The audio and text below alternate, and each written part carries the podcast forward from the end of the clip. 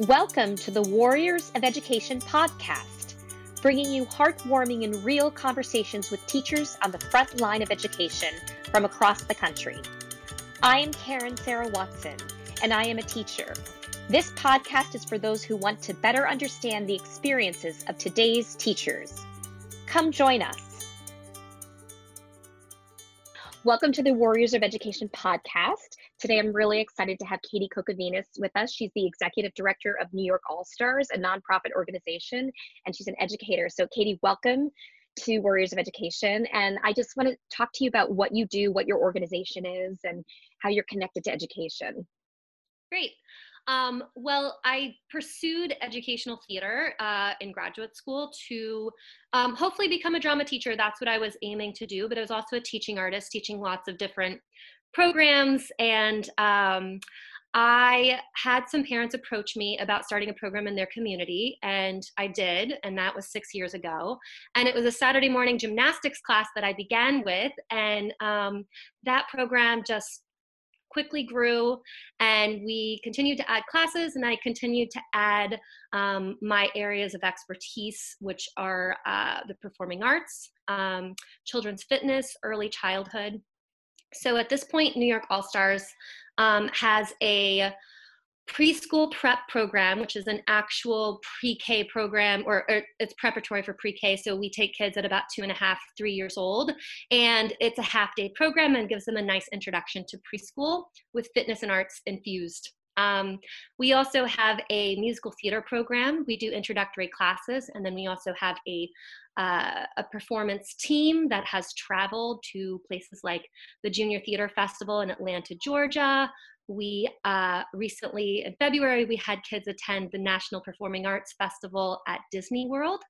Um, and we have competitive cheerleading which is um, probably our most popular program and it's really interesting. It infuses fitness and performing arts so it really rests in our mission um, and in everything we do, we build in a leadership curriculum. So um, that is a big part of the work that we do is trying to infuse some of those early professional skills um, skills that will help them you know in whatever they pursue um, so that's that's basically it. That's new york all stars um, and so tell me how how are you doing right now? So i mean it's a lot of like hands-on work. So tell me what what remote learning is looking like for you and your program so I may I may have an unpopular opinion here, but I have to say I absolutely love teaching online. Um, I love doing this work online, and and one reason this was an easy transition. Well, I don't want to say easy. There's nothing easy about the state of things, but um, we started incorporating some virtual learning about two years ago into our program through a private social network. It was not really required, but um, we had a commercial space we found that the overhead expense and exhaustion of that commercial space was really um, making it challenging for us to actually just do our work you know? We're dealing with you know the liabilities of you know just day-to-day operations and maintenance and things like that but um but also uh, you know there's just a there was there were a lot of expenses and a lot of overhead and we felt like if we could get into schools and run our programs in those buildings that already exist during times that kids are not in them, we'll do that and we'll run our programs less. But we'll supplement by giving them some you know tools to communicate with us virtually. So we started our private social network two years ago. It started out just to be a form of communication and make sure that we could reach all of the parents. And then we started incorporating challenges for kids to to um, you know do a little homework at home and later adding videos so that they could supplement you know their in class time. And we saw you know from the kids who took advantage of those offerings which were not required back then um, we saw tremendous growth and we've offered some of our classes online before where we filmed and live streamed a live class, but invited people from around the world to join in. And it was a little slow to, to grow, but successful for maybe one or two times that, that we tried it. Um, and so this transition, fortunately, I had some experience teaching online, so did um, uh, one of our other teachers.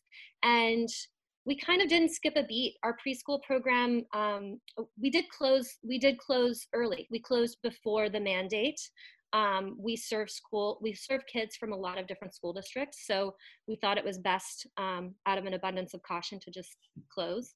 Um, but we immediately began implementing solutions so that they could still keep up with their classes. And you know the thing that we've heard the most from parents is thank you thank you for for contributing to you know some normalcy for our kids because they're used to seeing you every week they're used to the the instruction that you offer. Um, there's certainly things that we don't get to do. Uh, musical theater has been particularly challenging because as of right now there's not a way for kids to sing all together at once. And we've tried to really find creative solutions around that um, so we we started with sort of a soft lunch of just keeping our kids that we had and offering them some weekly classes. And as of today, we have 20 classes. They are open to anybody in the world um, as long as they can commit to Eastern Standard Time. And and what we have now is a lot more ability levels, a lot more catered instruction. Um, we're able to give the kids a little more one on one feedback. And while we're not working toward performing at big events were able to um, really focus on their training and help them be the best versions of themselves in whatever activity they like the most. Um, we're able to listen to the kids and what they want to learn about and do it. And so for us, virtual learning has been pretty successful. We, we've maintained the majority of our program. Yeah, you know, I'm doing virtual learning for pre-K now. I don't know if you know it's but pre-K and kindergarten. And I actually really love it. I mean, the only thing that's hard for me is that not having them live and having to hear them because when you have to mute everybody because it just gets so loud. And that's the only like having immediate feedback. But I've been really loving it. And I feel like they're kind of thriving in this environment. Not mm-hmm. to say that I don't want to go back to like regular teaching, because of course I do, but it's nice to, I, I agree. I don't think everybody's going to disagree with you. I think when it comes to especially the performing arts, there is something about that that is is really good for students to have and also the way that we can connect to the world i mean doing this podcast i could not do a live podcast now if it was if it wasn't for zoom and able to talk to people all over the country. So right. i think that's great. And you have a son too so how do you balance your child who's in is he in pre-k now or kindergarten? Yeah he's in pre-k 4 um so I do have my husband working at home, and we're very fortunate that my mom lives with us. And if she didn't, um, there there would be no, there would be no way for me to be working and momming. Um, but we've just staggered our schedules too. You know, uh, we we have to in some cases share devices. He gets some um, virtual learning from his preschool, and my mom's been overseeing that with him in the mornings while I have some quiet time to do work. In the afternoons, we try to get him outside, or he may be in a Zoom class himself. Uh, sometimes with me as the teacher, and um, you know, we our clients have been very forgiving you know. Um, my child may come up and ask for a snack while we're stretching. And um, and for the most part you know we have enough adults here to to maintain it. I don't know what i would do if i didn't have that support. Um, but i would say it also is very uh, I would imagine it's very dependent on the kid. My child grew up in my classes. Like since he was a baby, he's watched me teach. He he kind of knows the protocol already. Um, and and it, it hasn't been too challenging. So maybe it's just beginner's luck. That's good. Do you do you find that there are students that maybe are thriving in this environment who maybe didn't thrive as much together? And can you tell me a little bit about that? Yes, I'm actually writing about this too. I because I've really noticed it's it's very interesting. Um, some of the kids that I feel like were even more shy and introverted in my class, with this one-on-one closeness and my ability to like spotlight them while they perform a skill, kindly give them feedback right then. Um, it I've watched them grow tremendously. Kids who have just never said, Oh, I want to be in the front so I can be right by the teacher and learn all the skills those kids are really doing very well. Um, I would say, uh, you know, virtual learning is not it's not a it doesn't meet all the needs for all of my students but everybody's kind of figured out a way that it that they benefit. Um, but but yes i've definitely seen a difference. There's definitely a style of learner that appreciates virtual instruction And what about the students that are having difficulty with that? How are they, how are you helping them along the way with that? So we, uh, I've broken my instruction, or hang on, let me figure out how to phrase this. I believe through my experience that there are at least two kinds of virtual learners. There are the active participants and the active observers. And what I found is that uh, a lot of my kids, especially the older kids, are they are not interested in being seen on screen, and that's a really big thing for them. So I have just been very flexible. I've been very flexible with what they need, and um, and I've also really tried to listen to how they're feeling because I think a lot of times the kids who are not ready to participate in this are are also just dealing with the overwhelming feelings that they're having about this whole situation. They don't want to show up and smile and sing and dance with me today, and that's okay. But if they come and they leave their camera off and they look at what we're doing, or they're riding their bike and we're in their ears, you know, like playing through their AirPods, they're absorbing some information. And what I'm hearing is that behind my back, they practice and um, and they they are retaining some of the information and some of the training that we're providing, even if they're not actively participating. So the active observers are welcome to leave their cameras off. Um, they are if they can only tolerate being in class in virtual class for five minutes one week i say try for seven the next week and they they you know, when they give it a few tries, um, they tend to adapt better. And I will say that for it also took me as an instructor adapting to the different learning styles and trying to figure them out before I feel like I was even that engaging and effective as an instructor. Um, yeah. At this point, I feel like I kind of have it down. And and you know, even kids who once would not turn on their cameras are now turning on the video. They want the feedback now. So I think it's, um, I think, you know, as with all educators, it's about patience and flexibility and really customizing your instruction to what the kids need. Until now, I've actually never really had that luxury. You know, um, we're we're always boom, boom, boom, large classes of kids in and out. Everybody gets the same information, and so, you know, I feel like uh, some kids aren't used to learning this way but but they're all picking up their own benefits. So really what, it, what yeah to, to completely completely. I think it's easier i think it's easier to also really get to know the children better than because I, I know i have 32 kids in a class and there's just no way to do this but it's definitely easier when you have this one-on-one and and you have the safety of a computer and i think that the students who just don't speak up in class because they're afraid or they're embarrassed like don't have that around them so it's just easier mm-hmm. for them to be that so no that makes a lot of sense now what do you, what do you think about like you so the reason we know each other is I directed Annie with All Stars, which was just one of the, my favorite experiences, by the way. I loved working. I loved working. I loved those kids and I loved working with you and I loved All Stars and everything. So, what do you think the future of doing shows is? Because you guys do a show every year, and I know. Can you tell me a little bit about your your connection to Disney and how you? Um, yes, tell me tell me all about that. Yeah. Um, well, Disney runs a really great pilot program. So, so musical theater programs can apply or um, request uh, to pilot musicals for Disney. I don't have all the details about how you, how you get into that. Um, I, okay, I, feel like you, you know uh, I don't want to promise that everybody gets that opportunity, but um, so we've had the opportunity to pilot some new productions some summers. Uh, we did we did an early version of uh, Frozen Kids. So that was an adaptation for elementary school students of Frozen. Last summer, we piloted Finding Nemo Kids, which I don't think came available for licensing yet, but it is a really lovely, lovely show um, with lots of great roles for kids and and great themes. Um, so, uh, you know, we yeah we do musicals every year, and and we also do performances just throughout the year. We we hosted a holiday showcase and um, I'll tell you what we had coming up was, uh, you know, for for the spring we had rented, or we're planning to rent a very a, much bigger theater than we've ever performed in. We were really excited about it, and it would have been a musical production weekend followed by an awards showcase, which is our one of our biggest sources of revenue for the whole year.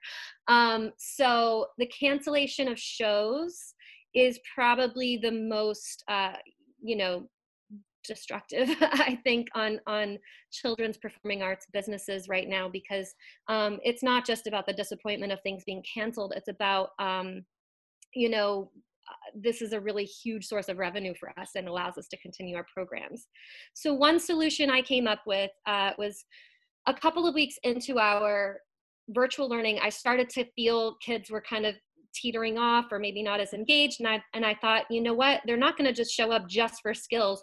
We need to give them an opportunity to perform. So actually 2 weeks ago, we hosted a live virtual showcase and we had solos and our cheerleaders performed as a team. They did cartwheels all together in their Zoom boxes.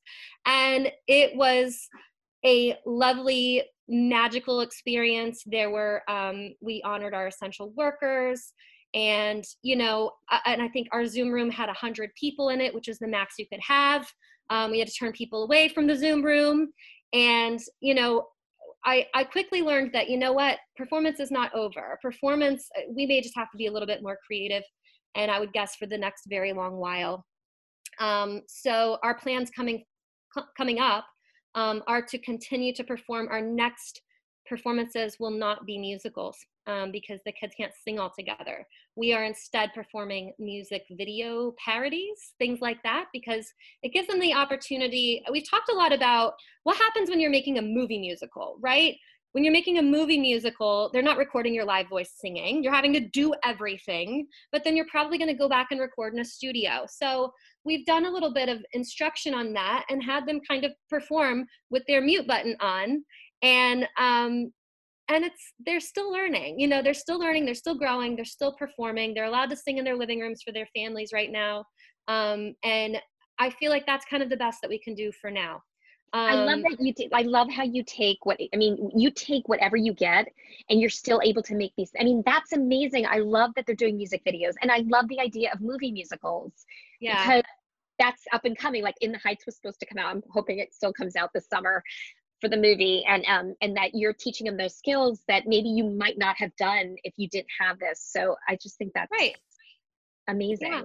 thank it's you. amazing. Yeah no no i, I mean I, I, I hope i can tune in and, and kind of see what oh yeah i'll make sure you get all of that. Also coming yeah. up so so we started a new session of classes for may and i incorporated just a lot more of the educational theater training that we don't get to do so much when we're rehearsing shows and trying to mount a large production. So for instance our kids are going to perform a play based on a really popular funny children's book. They are doing the design from their closets and their rooms they are all cast um, you know they're their own stage manager. So they so coming on and off stage just meaning turning your your video on and off. That's a cue that you have to learn. So we're incorporating all the instruction that they need um, and giving them the performance opportunities. And uh, another another cool class that we have going on is a comedy club and that one they're writing sketches. So do you have any like inspirational stories that has, has come out of this from you from any of your students? I mean i know we talked a little bit but there's been like students that have really thrived but can you think of anything that you'd like to share about something from all stars that um inspirational okay i have to think about that for a second. Let's see. Um well I can't say directly. I can say for myself as an educator, leading instruction this way was so scary you know taking transitioning my business this way um, and we are a small business you know it, it was it was very scary and I, I suppose the most inspiration has just been the success of it and the appreciation from the parents and kids um, that we're still committed to offering programs um, I wish I had more inspiration to share. I, you know, if I'm being real, like for me, getting ready to teach online, I, I, actually read a colleague posted this the other day. Like getting ready to teach online for me is like making sure that I'm not crying when the video starts. Um, so I will say that, you know, this, I'm looking for every way to stay in business and and to return when it's safe, you know, in person but we are a small business. Oh, and I just want to correct. So we're not technically a nonprofit. Our programs are fiscally sponsored by a nonprofit, but we are a small we are a small um, LLC. And so um, if I can get this out there, uh, you know, I will say children's programmings were largely left out of any kind of economic stimulus. Children's programs were forced to close. Children's programs are largely based on monthly tuition and revenue from events typically, which happen in the spring. Um, and I'm just watching, you know, companies around me, my dear friends and colleagues who have dance studios, cheerleading gyms all around the world, all around the world. Um, I'm watching them close daily and there's really not been any relief for us. Even the the economic stimulus that was available is not conducive to this type of programming. There's no way that it, it would have really supported us. And you know the businesses that did end up supporting are able to operate you know minimally. So for instance restaurants were able to just be open and now you have curbside and of course they're seeing reduced revenue reduced revenue and they need the stimulus. But that wasn't an option for us. All we could do was offer our programs online which is not the same you know it's it's parents are not going to value that the same way. So it's very hard to continue to charge tuition even to parents who you know signed contracts that they would pay through the end of the school year. How do you enforce that when you're not able to offer your service at all? Um, so i'm i feel my i feel very grateful that many of my my clients stuck with it and and that we've been creative to come up with performance opportunities. But i will say that you know the state of children's programs in america is dire. Mm. um, you know and parents i mean now we're about to start hearing about summer camps and let's close all of the summer camps. And i understand why but at the same time businesses when they take tuition for summer camps, they start spending that summer that revenue early so that they can be prepared for a wonderful summer camp. So how do we recuperate those expenses? We don't know. How mm. do we um, offer or don't offer and then provide refunds on things that we've already spent money on you know what i mean um, so these are kind of the fights that i'm dealing with every day and i don't even want to say fights it's not a fight i i'm on the client side and i'm on but i'm a desperate business owner just trying to recuperate what i've lost with absolutely no help. yeah, no, you know? I think I think it's a really important point, and I'm really glad you brought that up because um, it's it's true because I'm I'm I'm coming from the school perspective, but as a business owner, how much of a struggle this is, and you know yeah. the the amazing work you're working you're doing, but on top of it, the struggle to just keep your business open and right. finding creative ways to do that. So I have all the empathy for all business owners and especially ones that are working with children and, and trying to keep their businesses open yeah. and i you know but i admire what you do and i think that businesses like yours are going to thrive and get through this because of the work you do and the people who follow you and and the, and the the need for what you do i think that not enough people talk about after school programming how important it is um, in for parents and for children too to uh, especially learn how to express themselves in a program like yours. And so you know i just i'm i'm pulling for you and i'm pulling for your business. And i think the work you're doing is fantastic and you should be incredibly proud of yourself. I'm proud of the work that you do. And i'm so glad that you shared what you did uh, and i hope that people you know look you up and i'll we'll, we'll put your website on there so people can research and stuff. I you know maybe people around the country during this will will be interested in in, in being a part of uh, of all stars also. Yeah. so um Great. so anyway thank you so much for being part of the podcast katie. It's wonderful to see your face. Uh, you know people won't see your face but it's wonderful for me to see your face. Yes it's so nice to see you too. And um and i wish you all the luck with everything. Thank you so much. All right. thanks for being part you. of warriors. Take care